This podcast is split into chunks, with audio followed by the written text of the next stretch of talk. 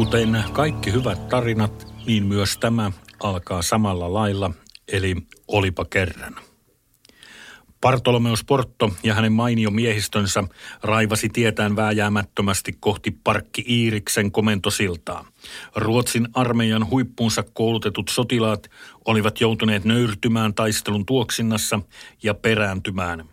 Olipa osa heistä jo nostanut kätensä pystyyn ja antautunut – Merirosvoja innosti Bartolomeus Porton lupaus sille, joka saavuttaa ensimmäisenä Iiriksen komentosillan.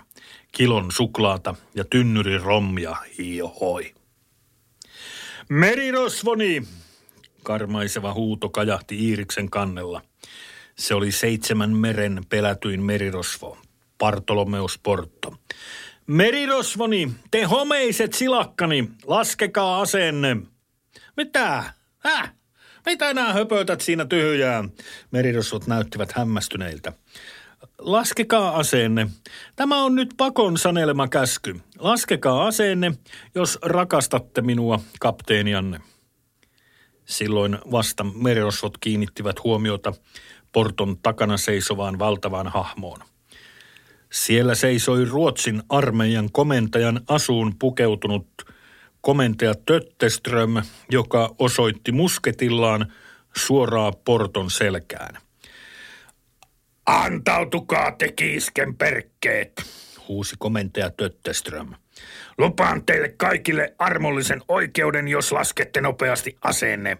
Mutta se, joka jatkaa vielä kahakkaa, sen vedän kölin alta ja syötän Tukholmassa karpeille. Ruotsin armeijan valiosotilaat kohensivat ryhtiään ja ryhtyivät keräämään merirosvojen aseita pois. Tilanne näytti hyvin huolestuttavalta merirosvojen kannalta. Oliko seitsemän meren pelätyimmät merirosvot nyt joutuneet lopulliseen kiipeliin vai tapahtuisiko tässä vielä jotain yllätystä? Komentaja Tötteström tökkäsi musketillaan Bartolomeus Porton selkään ja komensi häntä eteenpäin kohti taistelevia miehiään – Lasken kolmeen. Jos näen vielä sen jälkeen jollakin teistä kurjista merirotista kädessään aseen, niin ammun ensin kapteeninne Bartolomeus Porton ja sitten teidät yksitellen. Yksi.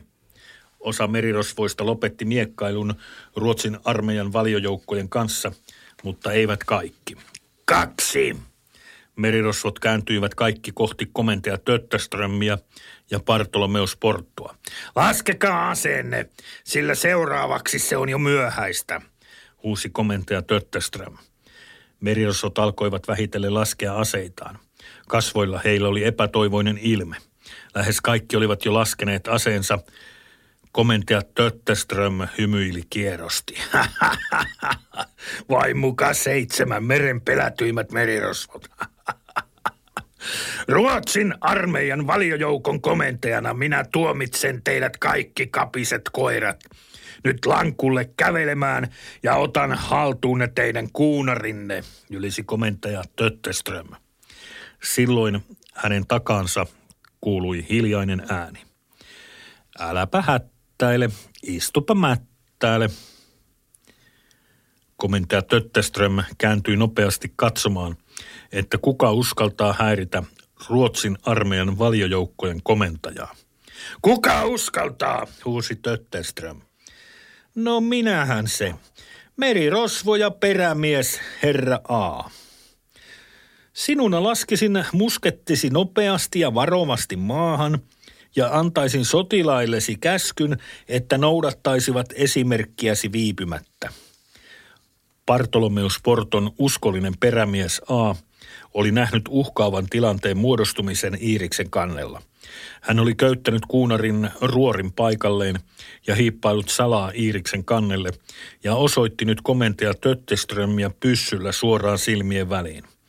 A seisoi Iiriksen komentosillalla ruorin takana ja hallitsi siitä tilannetta täysin. Merirosvot nappasivat pikaisesti aseensa, kun taas Ruotsin armeijan valiosotilaat pudottivat ne kannelle – myös komentaja Tötteström pudotti aseensa. Merirosvot olivat vallanneet Iiriksen. Aivan mahtavaa, ystäväiseni, aivan mahtavaa, huusi Bartolomeus Porto iloisena ja ryhtyi halailemaan uskollista perämiestään Aata. Taas sinä pelastit koko homman. Kyllä ilman sinua tästä ei olisi taaskaan tullut yhtään mitään. Pankaas pojat kolminkertainen hurraahuuto meidän uskolliselle perämiehellemme Aalle. Hurraa, hurraa, hurraa, huusivat merirosvot. Uhha, hei. Vaan, tiedättekö mitä, sanoi Jaakko Koukkukäsi, yksi merirosvoista yhtäkkiä.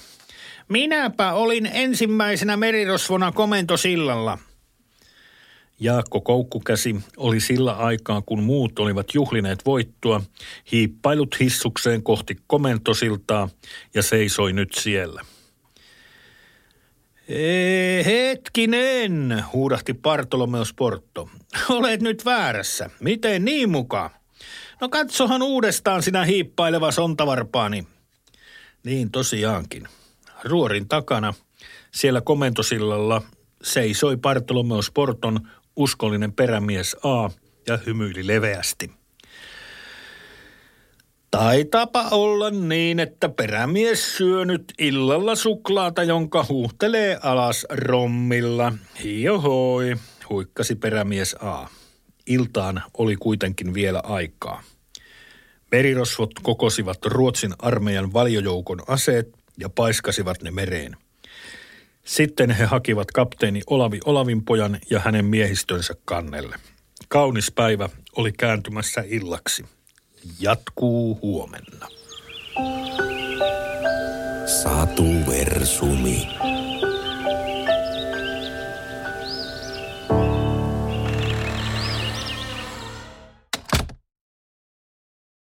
Mitä tapahtuu, kun yhdistetään lasten tarinat ja tekoäly? He kaikki oppivat, että ystävyys ja tuki ovat paljon tärkeämpiä kuin kiusaaminen. Toi oli tosi ihana tarina Parasta sen sadussa oli se, että ne ei kiusaa enää sitä. Uudessa lämminhenkisessä podcastissa tekoäly lukee satuja, joiden aiheet ovat tulleet lapsilta itseltään. Tämä podcast sopii kaikille, jotka pitävät saduista. Vähän höpöt löpöt. Nyt Podplayssä.